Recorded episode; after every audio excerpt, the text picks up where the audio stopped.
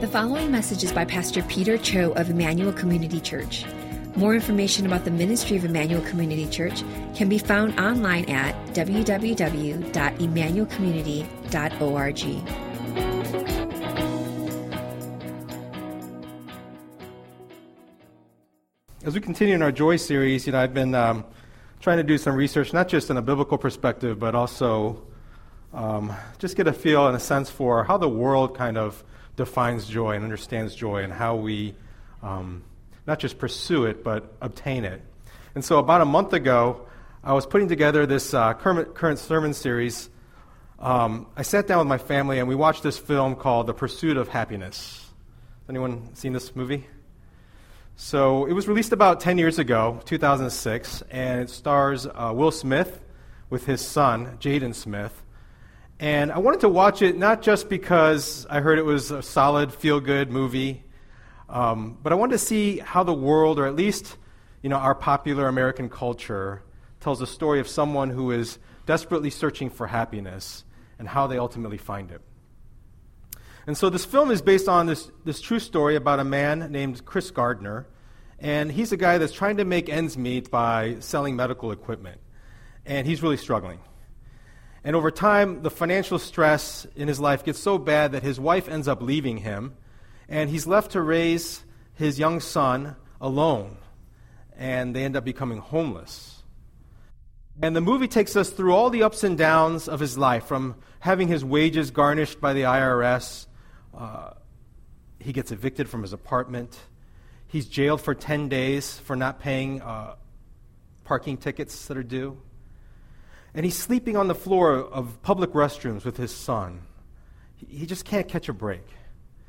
And throughout the movie, you're just kind of rooting for this guy um, to make it. And, but it's just one disappointment after another. And he's so desperate to find a better life for he and his son.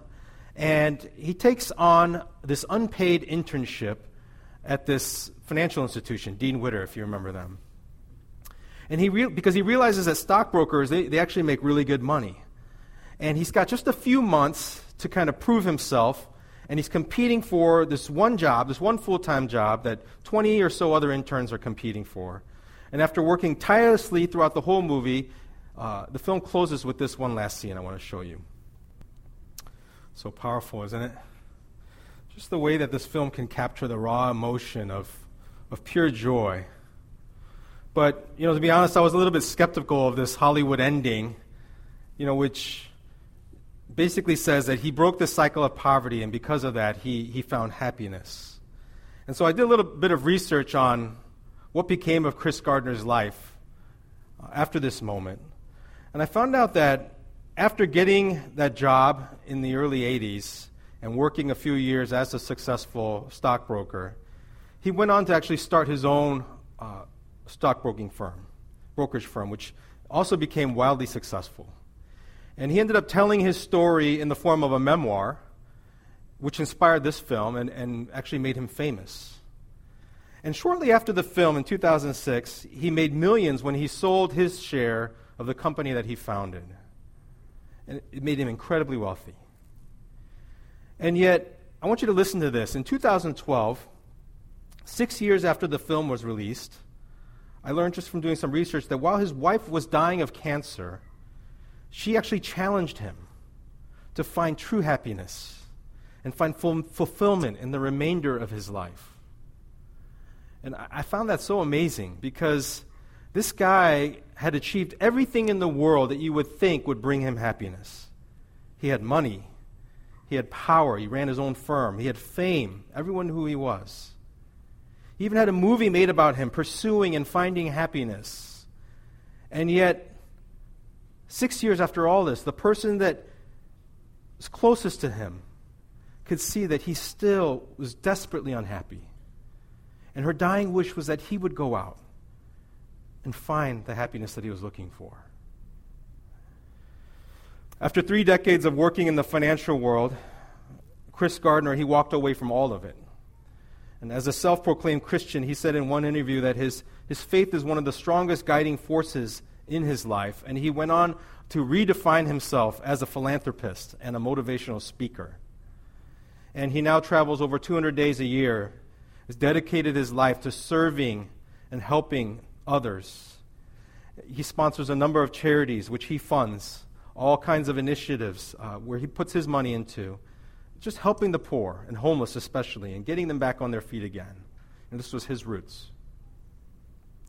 So the movie doesn't really tell the whole story. You know, he didn't, he didn't find happiness when he got a good job or even when he discovered power, money, or fame. All of those things still left him feeling empty inside. Instead, he only found joy, joy when he chose to dedicate his life to the service of others. He found it in loving others. Chris Gardner's story reveals something about what something that's true, I think, about the human heart. That we struggle to find joy because we seek it only for ourselves. You know, last week we discovered that the first step to finding God's joy is in abiding in God's love. And we defined abiding in His love as dying to ourselves by fully depending on Him, by surrendering to His will, and by committing ourselves to an intimate union, right? A oneness with Him. That is the first and that is the most important step to discovering the joy of the Lord. But it, it doesn't just end there. To experience the fullness of God's joy, we have to go one step further. We must love one another. Because the proof of God's love in our lives is not just found in his, lo- in his love for us, it is found in his love in us, overflowing to others. It's only when this happens can we begin to fully experience God's joy in our lives. It's only when this happens that our joy can be made complete. So this morning we're going to be reading again from John 15, beginning in verse 8. If you have your Bibles, you can follow along with me on the screen here. It says this By this my Father is glorified, that you bear much fruit, and so prove to be my disciples. As the Father has loved me, so have I loved you. Abide in my love. If you keep my commandments, you will abide in my love, just as I have kept my Father's commandments and abide in his love. These things I have spoken to you, that my joy may be in you, and that your joy may be full. This is my commandment, that you love one another as I have loved you. Greater love has no one than this, that someone lay down his life for his friends. You are my friends if you do what I command you. No longer do I call you servants, for the servant does not know what his master is doing, but I have called you friends. For all that I have heard from my Father, I have made known to you. You did not choose me, but I chose you and appointed you that you should go and bear fruit, and that your fruit should abide, so that whatever you ask the Father in my name, he may give it to you. These things I command you, so that you will love one another. Amen. Let's pray together. Lord, we come to you this morning, and we confess that we often seek joy apart from you. But we know that your heart is for us to experience your joy and you've given us your word and your spirit so that we might find our joy in you. Draw us to yourself. Open our minds and our hearts so that we might see the truth of your word and discover the fullness of your joy in our lives, we pray. Amen. You know, there, there are a lot of 12 step programs out there that promise a recovery from this or success in that. But when we look into Jesus' instructions in John 15, I believe he, he really defines our path to his joy in two simple steps. And while it's simple in the number of steps, I don't think it's all that simple to understand. And I don't think it's really all that simple to practice either. In fact, I think it's impossible. It's impossible to understand, it's impossible to actually do without the power of the Holy Spirit. And the first part of our text here in John 15 addresses the sign of a true disciple of Jesus. he says this By this my Father is glorified, that you bear much fruit, and so prove to be my disciples. The mark that you truly belong to Jesus is found in the fruit that you bear.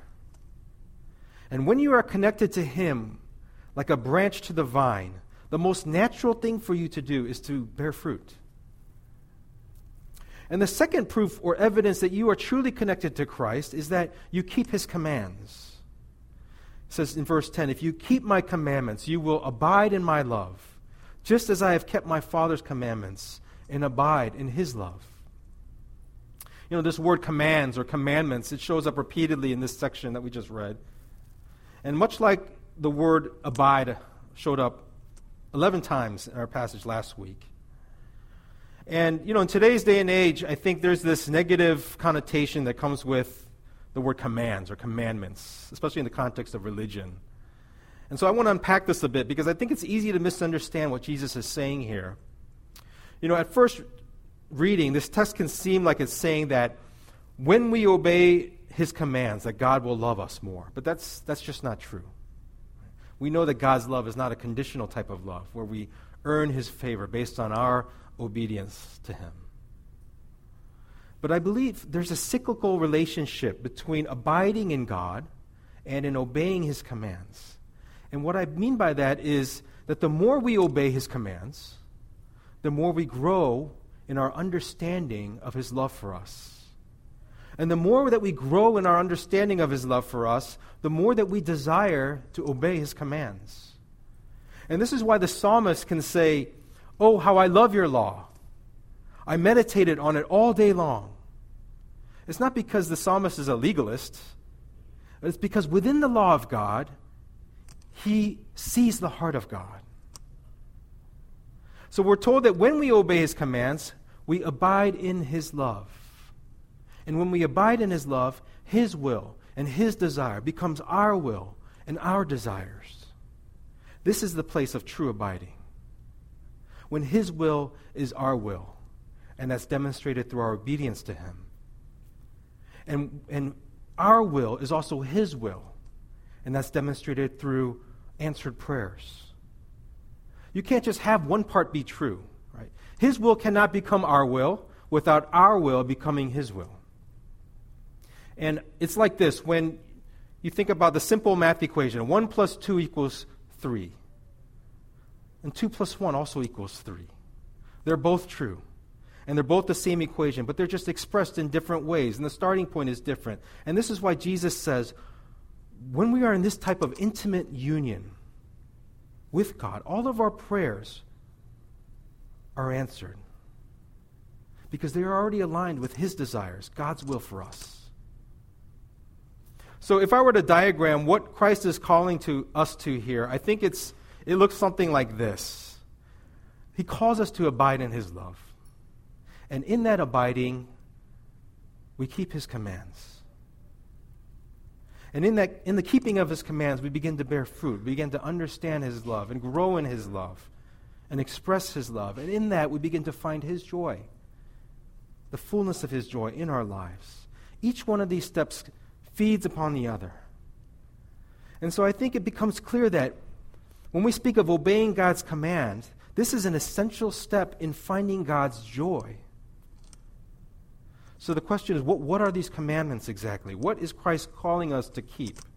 How do we discover the fullness of his joy by keeping his commands?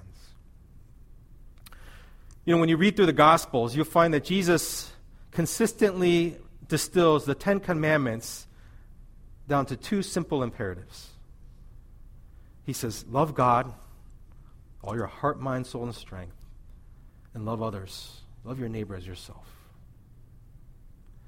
And this is what we find again here in John chapter 15, or John chapter 15. He's telling his disciples in his last days, in verse 9, he tells us what we are to receive first his love.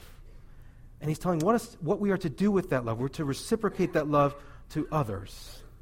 And this is the second commandment, as it's found in verse 12, that we love one another. We love one another. But now to his disciples, they're not just commands. Jesus explains to his disciples in his last moments that they're actually the keys to his joy.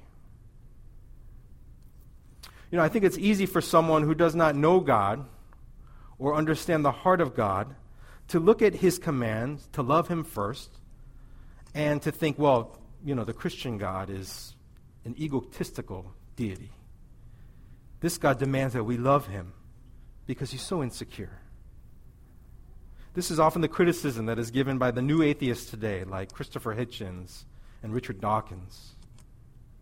But if you stop and you think about this for a moment, if it is true that ultimate joy can only be found in an intimate relationship with God, then his command for us to love him is not an undue burden, it's an undeserved grace. Do you understand? God, in His grace, is giving us a path to all true joy, and it runs through Him. And on that same token, if it is true that the fullness of God's joy can only be found in loving one another, then His command for us to love one another, it's not an undue burden. It's an undeserved grace.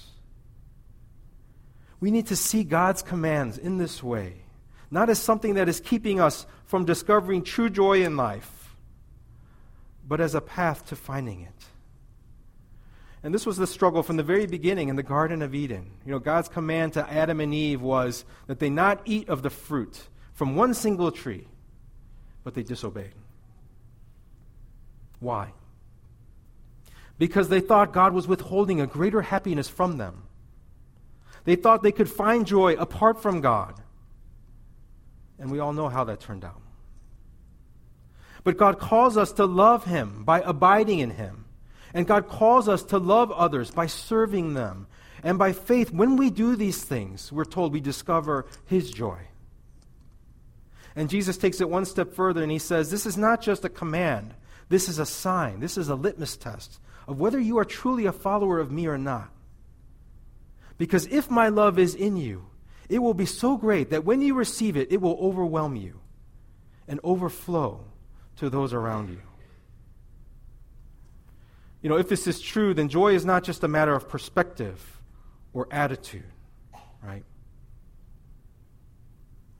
You know, the world says that joy is determined by me. It's all just a matter of perspective, right? And it's like looking at this glass. Is it half full or is it half empty, right? But in God's economy, it's not about our perspective. Something actually fundamentally changes. You know, God comes and He pours His love into our hearts.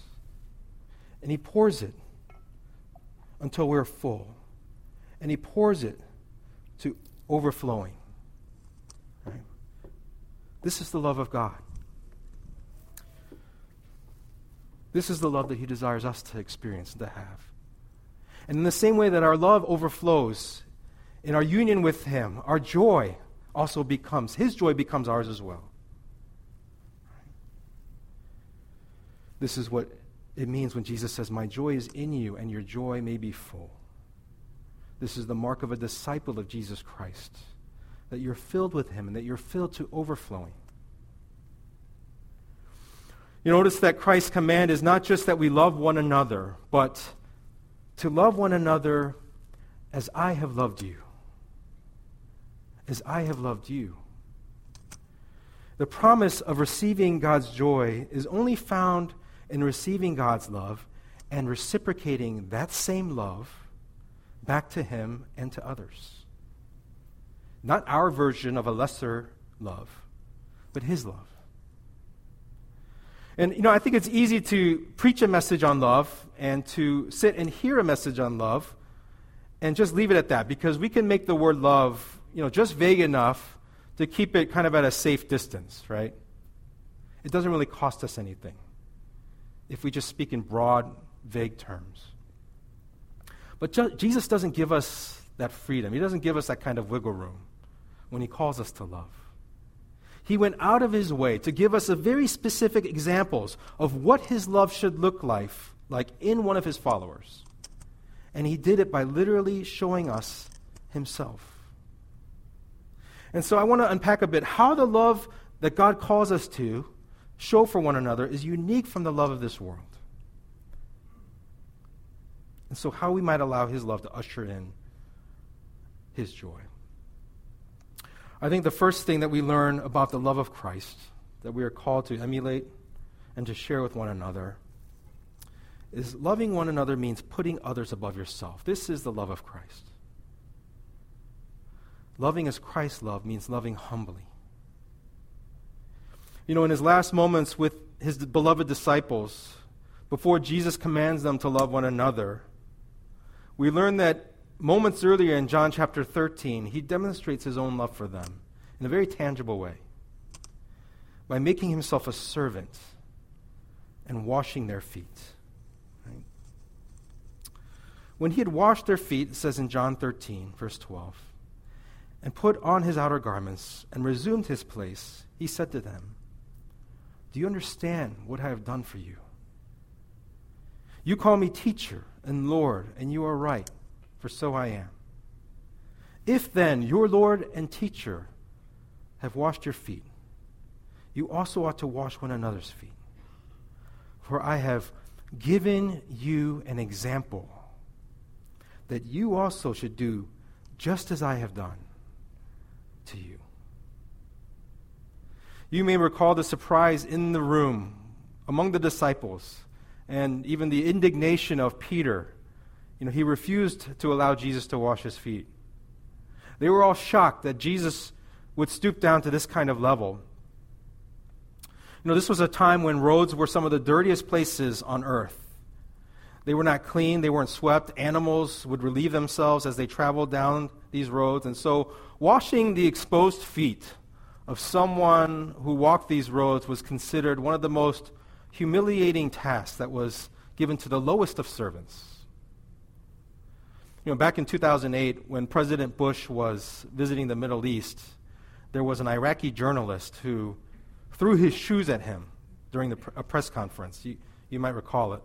It was uh, got a lot of uh, media coverage, and it made me think that even to this day in the Middle East, though it's more of a symbolic gesture now, the shoes and the feet are considered the dirtiest part of a person. And there's no greater humiliation, no greater insult than having a shoe thrown at you, right? At least in this culture. But Jesus would not let his pride or this, his culture determine how he would love them. Jesus was going to show them that his love required putting others above himself. You know, I saw a t shirt a while back that had a very simple graphic that looked like this. I didn't really get it at first glance, but then I realized it, it was actually just visually saying something that was very profound that we should see others in our lives as above ourselves. This is the kind of love that we are called to. And this is the secret to finding joy as well. And it seems so counterintuitive, doesn't it? How can I find happiness when I'm not seeking it directly for myself? And yet Christ says, Walk in my love, and you will discover my joy. Put others above yourself, and my joy will rise above your sorrows. Just before I began preaching this series on joy, I received a little package of encouragement from someone in the church. And uh, it was a little note that said J O Y in the form of this acronym, and it was listed vertically in this way. It said Jesus, J, others, the O, and Y is yourself. In that order. And, you know, I was tempted to put this slide up in the beginning of the sermon and just have all of us just stare at it for 30 minutes and let that be today's message. Because I think it sums up everything that I'm trying to say this morning. The only way that we can discover God's joy is when we put things in that order Jesus, others, yourself. If you try to put it in any other order, it won't spell joy, will it? You know, sometimes my wife, uh, Kim, she'll send me articles that she finds interesting on Facebook, and yesterday morning she forwarded me one that was entitled The Best Marriage Advice from a Divorced Man. The writer Gerald Rogers, he's reflecting upon a marriage of 16 years. We've actually been married for 16 years as well. And this marriage recently ended in divorce. And he shares in this article about all the things he would have done differently after 16 years of marriage. And in the opening paragraph of this article, it struck me because I think it captures the kind of love that God asks of us so that we might not rob ourselves of the joy that He desires for us.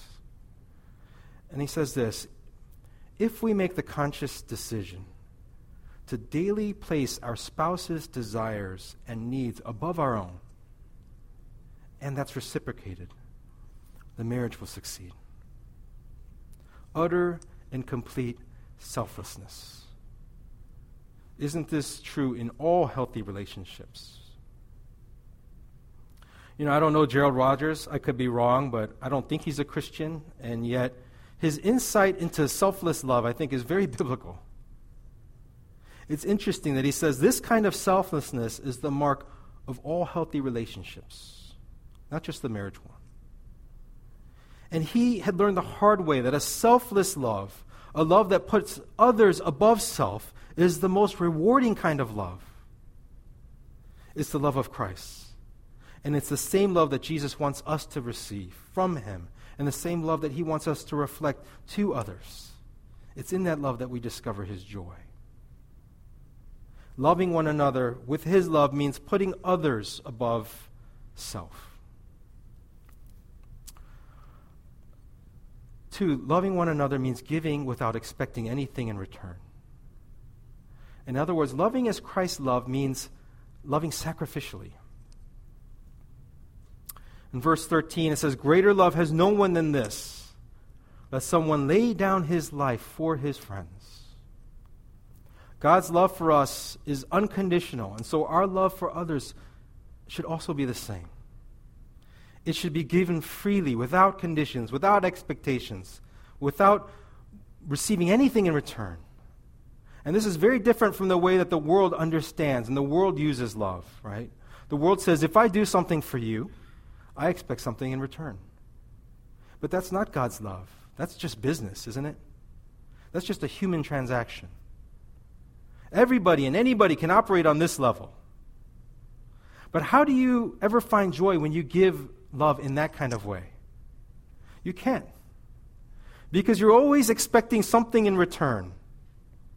You're always keeping a ledger in your mind of what you owe someone or what someone owes you. And so you're either disappointed because you didn't get enough in return, or you're anxious because you feel you need to give more to compensate for your own shortfall.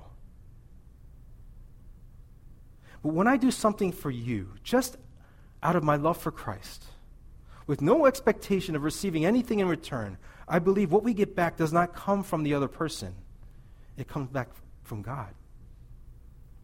We receive God's pleasure we receive God's reward. We receive God's blessing, God's anointing in our lives. And this is the mark of a true disciple in Christ. In John 15, verse 8, Jesus says this By this my Father is glorified, that you bear much fruit, and so prove to be my disciples. What is that fruit that proves that they are followers of Jesus? What is the sign that someone is his true disciple? Well, he's already told us them. Immediately after he washes his disciples' feet, two chapters earlier, he says, A new commandment I give you, that you love one another just as I have loved you, you are also to love one another. By this, all people will know that you are my disciples, if you have love for one another. The greatest proof that you are a follower of Jesus is not found in how much you love God. It's found in how much you love others out of the love that God has poured into your life. You know, this type of selfless and sacrificial love was one of the hallmarks of the early church. And if you study even secular accounts of world history, you'll find that much of the growth in the early church, and even through the Middle Ages, happened through these dark periods when millions of people were literally being wiped out by these massive diseases like the bubonic plague or Black Death, where entire cities would flee overnight just in utter fear. leaving behind the weak and the elderly and even children. But we learned that the Christians actually were the ones who willingly chose, even at the cost of their own lives, to stay behind, to care for those who were left behind, to nurse the ill, to bury the dead. And in this selfless act of love, they were bearing witness to the world who they belonged to. The kind of selfless and sacrificial love they practiced was the love of Jesus. And just as Jesus had said, By this all people will know that you are my disciples if you have love for one another. You know, when our willingness to love is dictated by this kind of quid pro quo, right? This, this for that. Give only when you get. If our love is defined that by, we, by that, we will never, ever find joy. And this is certainly not the kind of radical love that Jesus offered us, nor is it the radical love that he's called us to if the way we have love for one another is no different from the world, how are we any different from the world? How is our community any different from the community that you can find anywhere else? But how is our love any different from the world? I mean, if our love is not a sacrificial, selfless type of love, so loving one another means giving without expecting anything in return. And lastly, loving one another means seeking the growth of the other, the good of the other, and not just your own. In other words, loving as Christ loves means desiring to see more of Jesus in their lives. You know, I find it interesting that when John concludes his gospel, we find the disciples are gathered again. But this time it's not in the upper room, it's on a beach by the Sea of Tiberias. And now the resurrected Jesus, he's preparing breakfast for them. And there's this really awkward moment with Peter, right? Peter has failed him miserably, he's betrayed him. And Jesus asks Peter this very uncomfortable question. He says, Do you love me? Peter says, Of course, you, you know I love you, Jesus. Jesus says, Feed my sheep. And if that wasn't awkward enough, Jesus does this again and again. Three times he asks Peter the same question Do you love me? And his answer is always the same Then feed my sheep.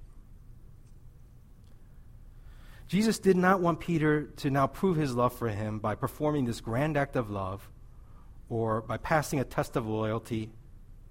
Jesus wanted the proof of Peter's love for him to come in the form of loving and caring for others to come through the feeding and caring of Jesus' own. The greatest proof that we love God is found in how we love others. And why does God call us to do it in this way? I believe when we truly learn how to love and serve others sacrificially, we are actually pressing in to the very heart of God. A God who so loves his children that he died for them. And wherever we find God's heart, we discover God's joy. The Apostle Paul, in his letter to the Philippians, he says something interesting in Philippians chapter 2, verse 2. He, he asked the church in Philippi to complete his joy. And in the Greek, these are the exact same words that Jesus uses when he says that your joy may be full. But what's fascinating is how Paul describes how this church can bring his joy to fullness. And he says this So if there is any encouragement in Christ, any comfort from love, any participation in the Spirit, any affection and sympathy, complete my joy by being of the same mind, having the same love, being in full accord and of one mind with Christ. Do nothing from selfish ambition or vain conceit, but in humility count others more significant than yourselves. It's so remarkable. Paul's great desire for these young believers in Philippi was that they abide in Christ and that they might share in the same mind, the same love, in full accord and of one mind.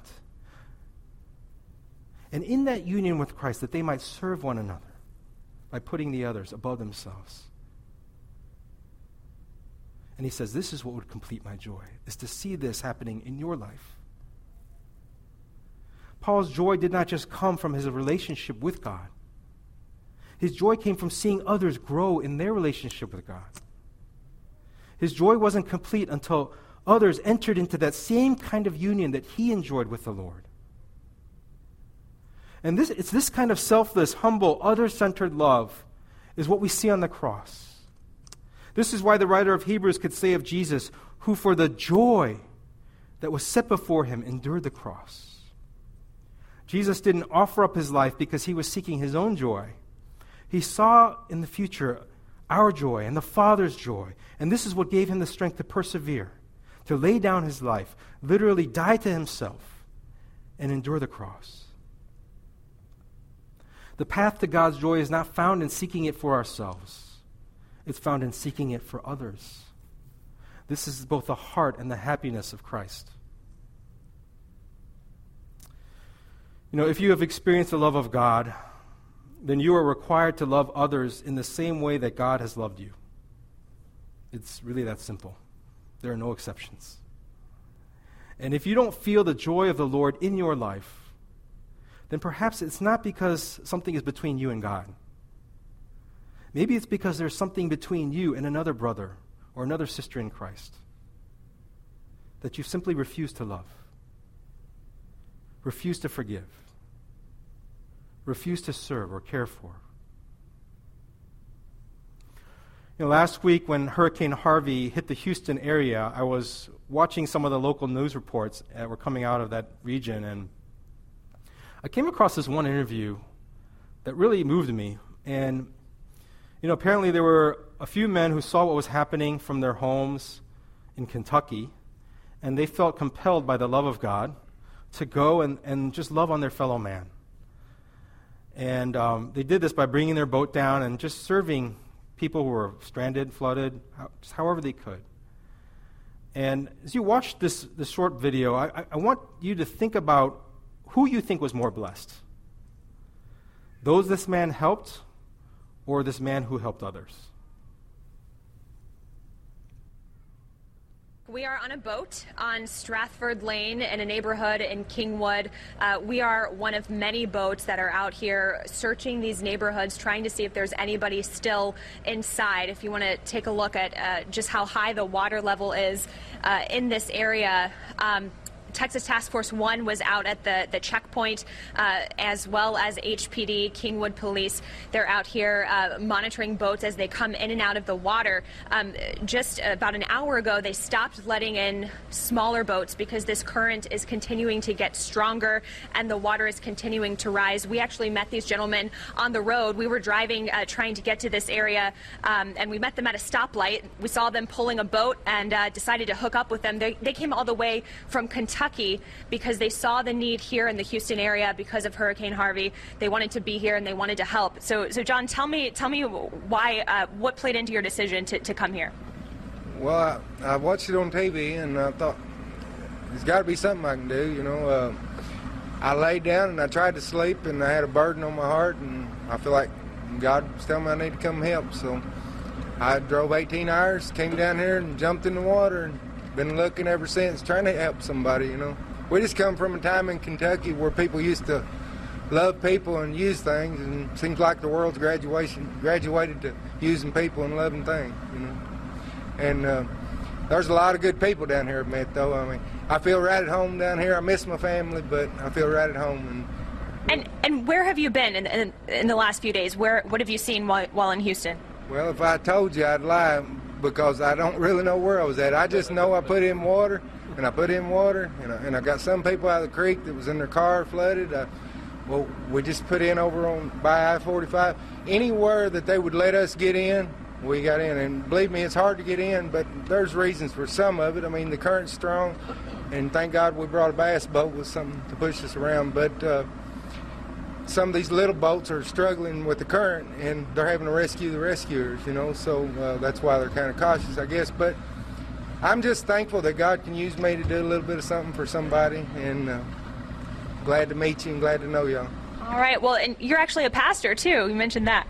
Well, I actually at this time I don't pastor. I'm just an evangelist, but I think pastoring, you have to have a heart for it. But I love people, but I just, not so much the social gathering of church, but uh, I love evangelizing. I love God. And uh, met up with my brother Danny here, and uh, great man of God. And uh, God just brought our paths together. And uh, I just thank God for everything. There's people that fed us in Houston. We were going down the road from a rescue, and these people flagged us down. and said, we're, we can't do anything else, but we're barbecuing for all the rescuers. We stopped, and them people fed us we felt like we was at home. Awesome. I mean, and we were hungry. I mean, there's no place open to get nothing to eat, and uh, them people fed us. I just, I just wanted to cry, man. I never seen so much love in a place in my life as I've seen here, and uh, I just thank God for the opportunity to do something for me.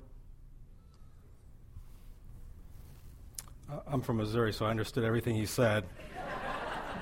I don't know if you needed subtitles, but you know, I think this interview had all the elements of Jesus' joy and Jesus' love. You know, this, this pastor or this guy, John, he, he put others above himself. He drove 18 hours, brought his boat just to serve others. You know, he said, We come from a time in Kentucky where we used to love people and use things. But it seems we've graduated to where we use people and love things. But he knew others above self and he gave without expecting anything in return, right? You could just see, like, just the tears in his eyes. He was so moved when, when people pulled him up and just wanted to feed him. And he sought that they would know and that they would grow in Jesus. You know, he says, I'm not a pastor now, I'm just an evangelist. I want to show the love of Christ just by the way that I'm going to love on them with the love of Christ. And did you notice how thankful he was for the opportunity to serve others? Did you notice the joy that brought him to tears? This is the kind of love for one another that God calls us to. This is when we discover the fullness of his joy. When we love one another humbly, sacrificially, when we desire to see more of Jesus in their lives, when we love one another as Jesus loves us. Let's bow our heads together.